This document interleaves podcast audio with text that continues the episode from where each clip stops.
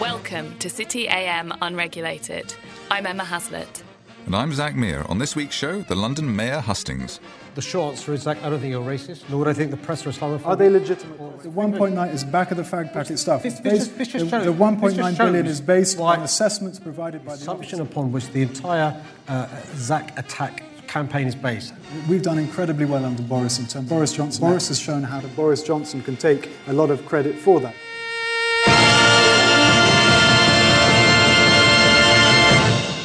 Held at the Institute of Directors and chaired by City A M editor and your boss, Emma, Christian May. How do you think it went? I think it was the moment that things got a little bit more interesting. I, you know, so far we've had bickering about housing and transport issues, and, and things suddenly got more personal. We had all-out scraps on everything from race to extremism.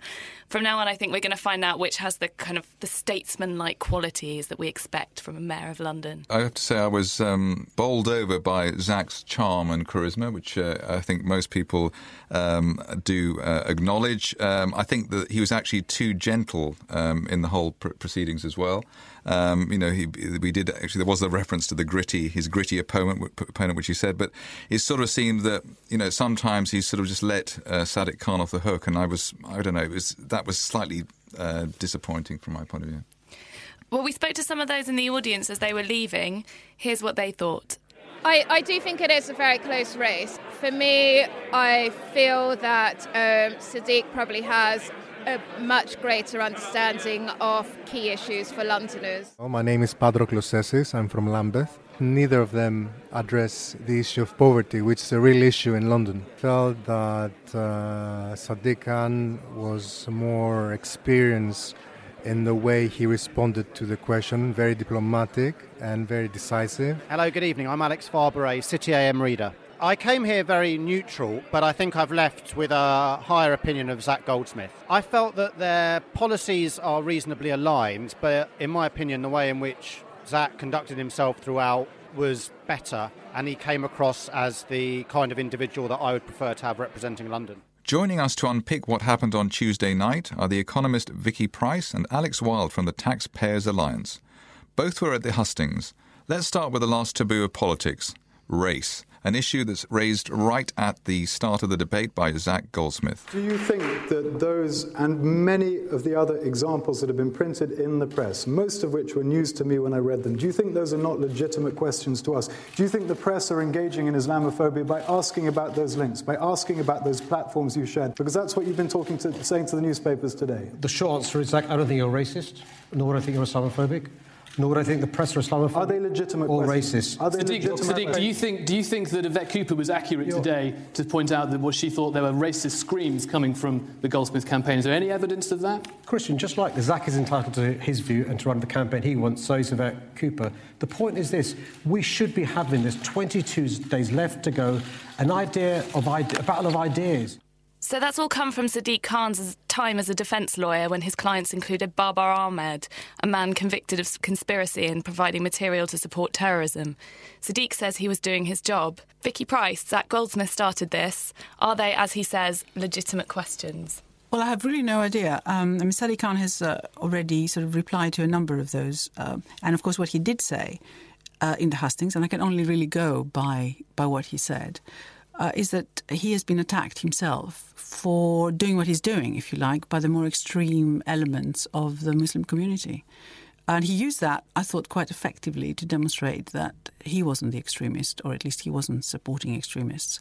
On the other hand, of course, you see the, the general backing he has from a wide area of sort of different races uh, that seem to generally, I think, at the present suggest that he perhaps uh, is leading from the front.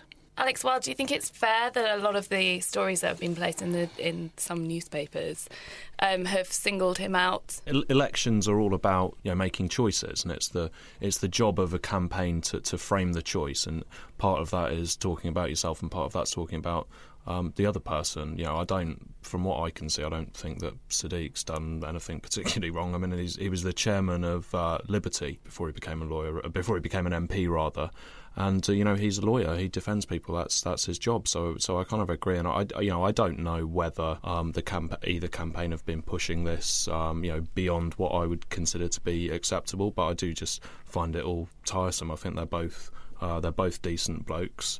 And um, they should probably just get on with uh, get on with talking about policy. And Christian did very well to uh, to, to get them talking about that eventually. I think that uh, at this time, where we're just in the aftermath of the Paris and Brussels attacks, uh, it's it, although it would be nice just to get on with other issues. Sadiq Khan is from normally from the community, uh, which has been a part of uh, these, these these extremist type of uh, events. Uh, he defended uh, somebody who was involved uh, in.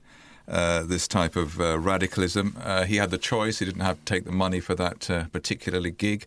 Presumably when he did that, uh, he did, wasn't he didn't anticipate that he'd be running for mayor uh, of London uh, a few years later. But uh, there's a massive um, Pakistani community, a massive Muslim community in London. And, you know, I think that non-Muslims and non um, people of not, not that sort of ethnic background need to be reassured. They need to know um, what the views are of Sadiq Khan, and uh, he should be clear that he doesn't can you know doesn't have any sympathy or or any ideas uh, that that are going around at the moment. Uh, he was clear about that, though. I mean, he, you know, he he took the opportunity to make it incredibly clear. I thought he skirted, or I thought he's he answered it very diplomatically and in a very smooth and slippery legal fashion. So uh, although he appeared to, to do that, I, I don't think we knew anything. We don't actually know anything about his views on that area at all. And that's coming from somebody, you know, ostensibly from his demographic or his ethnicity. So I think he played it very cleverly. Um, I think people should be concerned. And given that we are, you know, on severe alert for, you know, some attack on the transport hub, I think he should make his, his views much more clear. I mean, just saying that, for instance, two points. First point is actually representing that uh, Babar Ahmad, and second point was producing information on how to sue the Metropolitan Police. I think that's not very helpful at all. I think that's, that's actually quite embarrassing. The other point with that is I think that Zac allowed him to get away on this race point, presumably because obviously then it would backfire, it could backfire on Zac. It's interesting when you just um, compare how they did Uh, in the hustings themselves. I think what he did say is he reminded people that um, Zac Goldsmith and, interestingly enough, Boris Johnson had both voted against the extradition of Babar Ahmad. So, uh, in a way, they were doing the same job as he was. But, but that was in, on the issue of um, the, the unequal U S U K uh, extradition rules, which means that the U S, the U S wants to put somebody on trial. No, in the U S, they can get anybody on any ground here, but if we want to get, if it's the other way, we can't do that. So yeah. It's a one-sided relationship. But this, this, this is a terror issue, and a terror issue is, is, is a, a current one. One of the biggest issues of this election will be the housing crisis. Too many people, too few homes, not enough money to buy one, and it's an issue close to my heart. Here's what the candidates say they'll do about it, starting with Zac Goldsmith. In addition to land already controlled by the mayor, T F L land, if you squished it all together into one block, it would be the size of the borough of Camden. So releasing that land for development is the first step. The second step is to grow the transport network to unlock that land. I'm not going to promise to next year increase the number of homes being built from twenty-three thousand last year to fifty thousand next year, as Zac is promising to do. What I will do, though, is make sure the homes that are built are genuinely affordable. I liked all, I liked all that land squishing from Zac Goldsmith. Now, that's a very technical term there. But uh, he's uh, going to uh, build on all London's beautiful brownfield uh, sites. Um, Alex, is that going to work? Um, no, we've been hearing this. Uh, we've been hearing this for a long time from just about everybody. How fantastic brownfield land is, and how it's going to solve the, the housing crisis. There are two problems with brownfield land. The first is that there isn't very much of it, and the second is that it's often very, very expensive uh, to develop it, decontaminate it, et cetera. They just simply isn't enough. I think if I saw some statistics recently saying there's probably about six years worth of housing supply with brownfield land. So by the time um, Zac Goldsmith is coming towards the end of his second term, if that if that happens, he's going to have run out of brownfield land, and he's going to have to start either looking elsewhere or or missing the targets. But I think these these targets, I think Sadiq is probably um, right not to set a target. I think fifty thousand is, you know, doubling is, is would be quite extraordinary. And I just get the impression this is a sort of desperate move, a desperate pledge, which I just I just can't see him being able to keep at all. There's a problem in this country with the regulation of land, scarcity of land.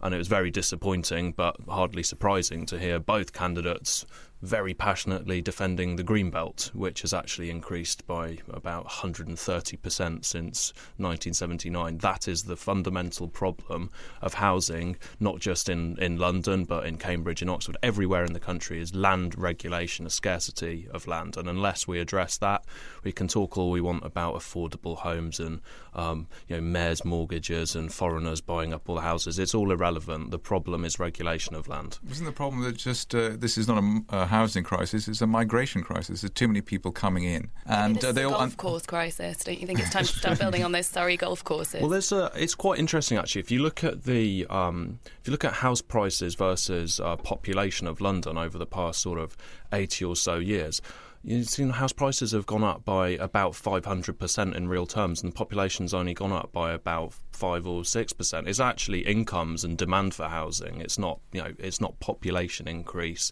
Um, you know, solely. That's obviously going to be a factor, and the population of London is going to increase. There's going to be more, uh, you know, more demand for housing. But often what we don't talk about is not just the prices of houses, but how small they are. We have very, very small houses, and if you look at house building statistics, it's not necessarily a good indicator of what we're actually what we're actually doing. You know, if there's a house and you convert it into four flats, that counts as net three houses built, but you haven't actually built anything. You've just divided something up. Well, I think it goes back to what uh, actually Zach Goldsmith did say, which is that it's the supply that's the issue. Supply and demand have simply not been uh, met uh, to, to equalise the market um, and clear it. The real problem, of course, is that there's been very little affordable housing that's been built. And that was the point that uh, Sadiq Khan was making, which uh, strangely uh, Zach didn't really speak very much about. And, and of course, that's what we need, uh, given the very fast increase in house prices in London. And it is partly, of course, incomes, but I think it really is the fact that uh, local councils have not been building, and also the way in which some of the planning uh, applications have gone and what councils have allowed to happen is loads and loads of luxury flats with very little affordable housing linked to it. And we've seen this very strange phenomenon, of course, given the planning restrictions that have been lifted, particularly in the area of converting offices into flats. All those offices have tended to be Uh, converted into quite luxury apartments, um, accentuating the crisis, if you like. And so there is an oversupply of luxury apartments now in in London, and, and not enough the other end. So one possibility, of course, is let's look at those and, and see whether you can subdivide them, make them actually smaller. Well, wait a minute. I mean, the the, other, the the issue with the luxury, you know, you're saying uh, luxury, uh, the, the properties are too expensive. But th- th- if they are too expensive, then people won't, will have to live. You know, people who come to this uh, to this city will try and uh, get a job in the southeast. Will move outside London. Will move well, to other have. places. Well, and that have. will take up the slack. Well, they have been doing that increasingly, and you see now house prices rising in other parts of the U K, uh, and we've seen actually sort of London and bits of the southeast seeing uh, declines. Uh, if you look at what is expected ahead, I think some some data has just come out. In fact, uh, most respondents to the surveys expect declines now in house prices in London, which is really quite interesting given given everything we've just been discussing. It is because people are moving out, or because they've given up even trying to buy any house because they just can't afford it. So the question is going to be, are rents too high for people here to, to even live, let alone buy? And of course, that's going to be very interesting given the buy-to-let restrictions that have just been uh, coming into force. Now, I think I just want to go back to brownfield. I think there is a lot of brownfield, and we underestimate what can be done with it. And frankly, even if we got six years of what we need, uh, that would be six extra years, uh, which we wouldn't see otherwise, because I don't think anything else is going to build that Uh, can fill that gap that we have in affordable housing. But if there was um, t- you know, much more affordable housing, wouldn't that simply attract, and this is the argument I was came up with a couple of minutes ago, then you just attract more and more people to London, and the, the, the problem would inflate again. People are coming to London. People will always come to London. London is the hub of the U K and the hub of the U K's jobs, and I think it's going to be very difficult to to prevent that from happening, whether housing is affordable or not. It just means that rich people come to London now. Well, yes, I, I, I think that's absolutely right. But of course, if they're forced to move out, because there aren't enough affordable homes, then you need the infrastructure to be able to get them close to their jobs. Uh, that infrastructure costs. I mean, Zac spoke about that as being the thing that's going to unlock it all. Uh, but in reality, you know, the more you need to bring them into their working areas, the more expensive the whole thing becomes. And urbanisation, whether we like it or not, is actually rather good for the environment and for everything else. It's actually a very efficient way of, of running your your your affairs. Uh, and otherwise, actually, the Green Belt will have to be the answer if uh, if we don't actually allow more to be done at the centre of London. Yeah, I mean, this, this, it's not just building out, it's building up as well. It's height restrictions, and we talk about planning. It's very, very complicated, and all the tax incentives are just in the wrong places. If there's one thing London's economy needs, it's a good transport system.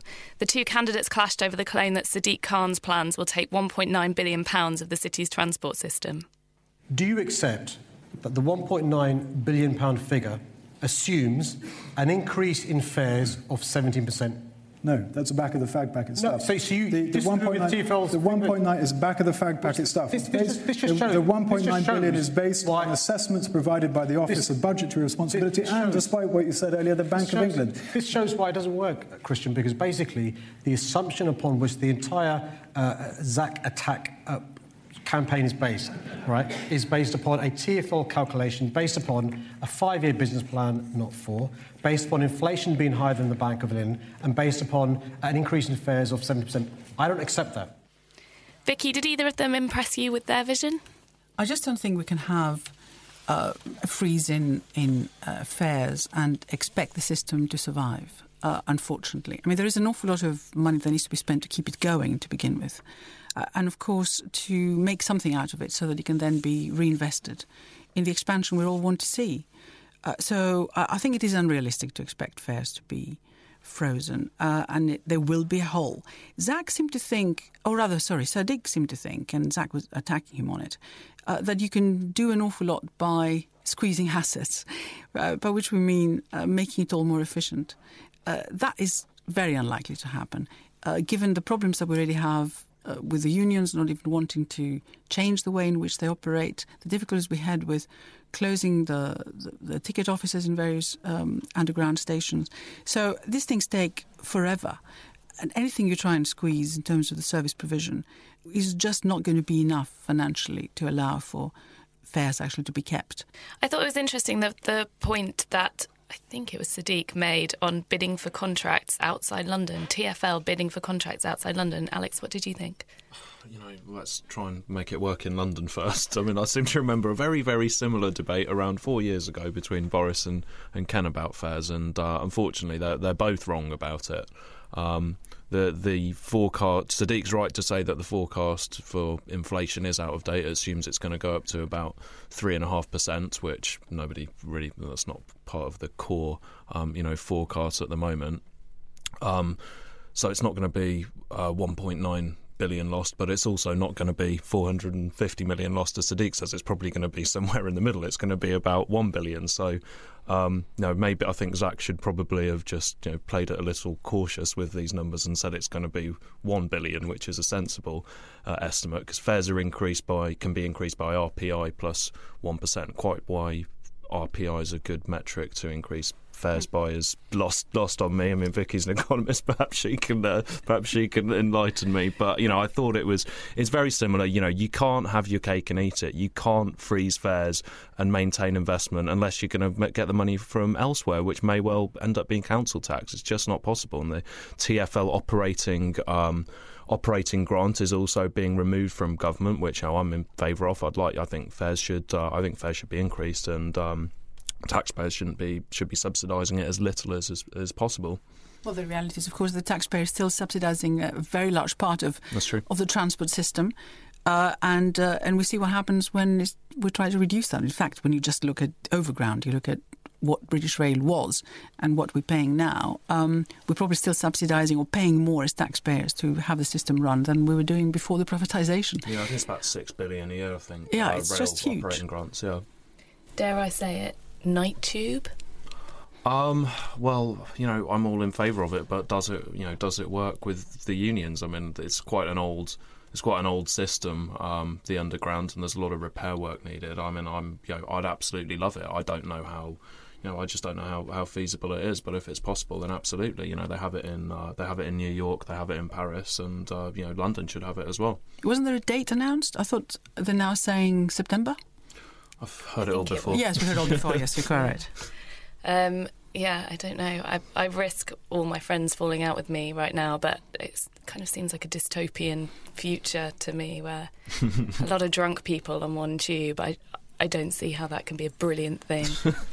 I'd be scared to go on myself, so this is even worse. But I, the, the the main statistic with the with the uh, the T F L is the fifty thousand pounds a year given to tubes drivers, uh, which uh, I think if they got a little bit less, there might be a little bit more money for everyone else. But uh, it's a very well, effective I, union, the R M T. It's very so yes. I mean that, that seems to be a problem, that we've got a nineteen seventies type uh, uh, industrial relations um, uh, process going on in the, there, and. Uh, We need something which is very twenty-first century, and we don't have it yet. But at the same time, I think it is uh, uh, just making life even more difficult in terms of reaching any agreement, saying things like, or intending to take away the right of employees of T F L to travel freely and their their uh, relatives. Um, so that is the way to go uh, about if you really don't want any agreement on anything. Right. Uh, he's not in the race, but Boris Johnson loomed large over the debate, mostly because Zach Goldsmith kept talking about him. First of all, it is, it is correct to say that there have been more strikes under Boris than there were under Ken. The, the principal reason for that is that Ken agreed to everything the unions demanded, um, and Boris took, took a line. We've done incredibly well under Boris in terms of investment in our transport network, and it is the most important city in the world, and I think Boris Johnson can take a lot of credit for that. Boris has shown how to bang the drum around the world. I teamed up with Boris and various other M Ps from London. Boris was elected without any targets at all. Uh, Boris Johnson, I have no idea, but I very much doubt that he'd have been campaigning for someone like Babar Ahmad. Uh, we are back on the map as the most important city in the world. Boris Johnson can take much of the credit for that. Well, as they say, gentlemen prefer blondes, and it would appear that Zach is in that criteria. Alex, uh, any views of this strange relationship? I, I didn't quite appreciate how much he spoke about him when I was at the, that, the event, actually. Once you put it in a package like that, he did talk about him a lot. It's almost as if he's uh, you know, trying to persuade Boris to come and campaign for him because he's some kind of popular figure in London or something. I think yeah, like that's that. A, isn't that a big mistake? Because, I mean, um, people are basically... Uh, we, you know, we've had Pete Boris, haven't we? We're, we're a bit fed up with him now. Um, I don't know. I think he, he has... Uh, certain something which no, no other well whatever no other you know people like him. He is he is a popular politician uh, compared to other politicians, admittedly. It's, so uh, it's a street, low bar on the street. You think he's a pro- popular yeah poli- I do, absolutely. With the Boris bike he's, and he's the got, Boris you know, Island, his electoral record's pretty pretty impressive. I mean, he won twice in, in London, which is a Labour city, and now you've got um, you know Zach is is not the same candidate as Boris, and he's what like ten points down in, in the polls, so there's certainly something something there. I love him or love him or loathe him, um, there is something about him um, that that is attractive to voters. He's electoral. He's electoral gold dust. Even Sadiq name checked him as representing us well abroad. Well, I mean, there was a bit there. I heard Zach was uh, praising Boris for setting targets, but I mean, if he's not going to meet the targets, what's the, the the point in setting them? So it was probably uh, probably a little bit.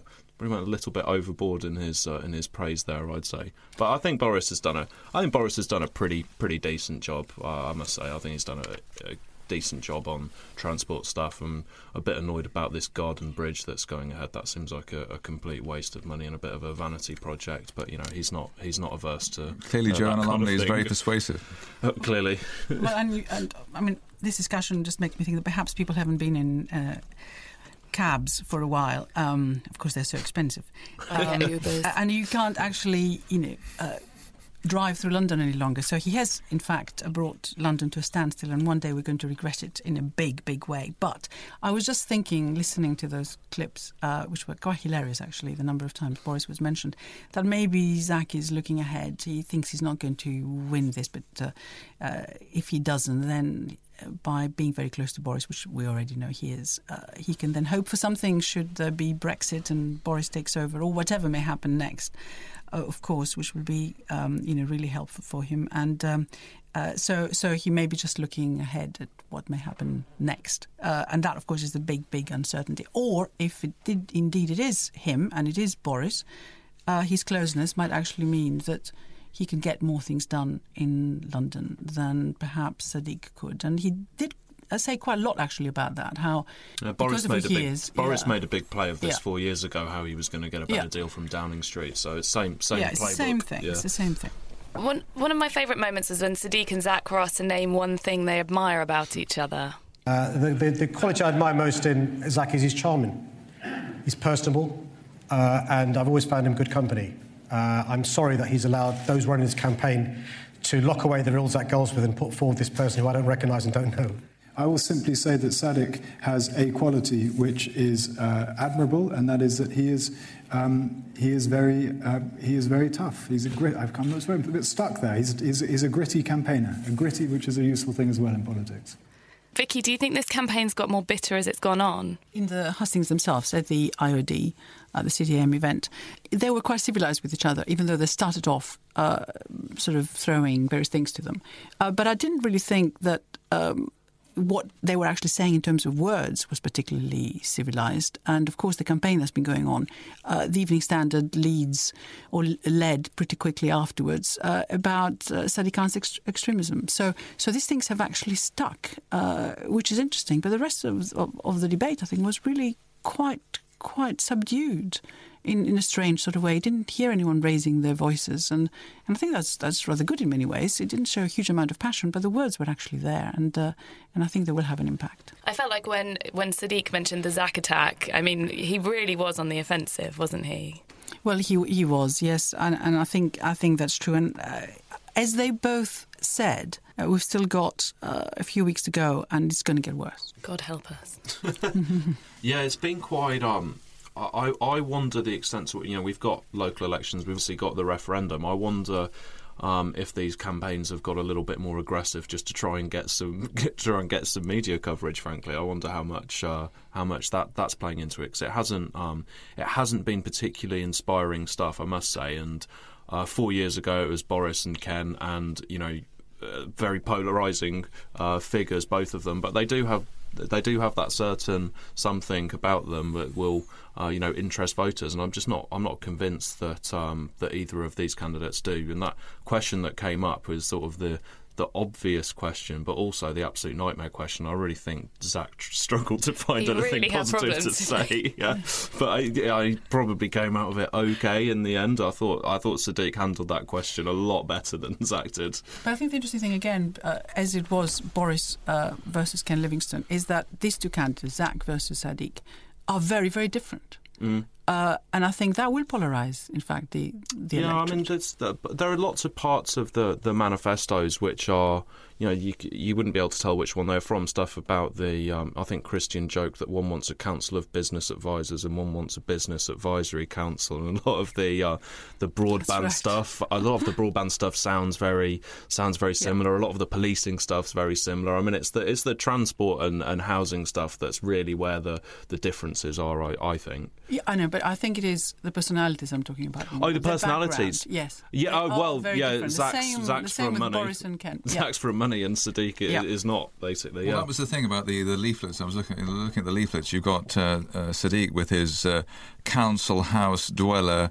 Uh, to story. be to be it's to great, be great backstory. It's great, great inverted snobbery story as well. And then the other the other thing with the son of a bus driver versus the son of a billionaire. And you know, which one would you choose? As if being the son of a bus driver is better than being the son of a billionaire. Yeah, I mean, which, frankly, I just don't care. I'll judge them on, on the merits of the, of the policies. But, but, but obviously, it is, it is a very obviously appealing Sad, backstory but obviously, compared to Zac. Obviously, Sadiq uh, thinks that, you know, his humble background is a winning He's probably thing, right. right. He's probably right. Sadiq does like to remind us at every available opportunity that he is the son of a bus driver. But, but they, they always say about a good politician is somebody who repeats the point again and again, and yeah. finally it sticks. Indeed, indeed. And we do all know it. Exactly. Thanks to Vicky Pryce and Alex Wild, this has been City A M Unregulated. City A M Unregulated is an Audioboom production.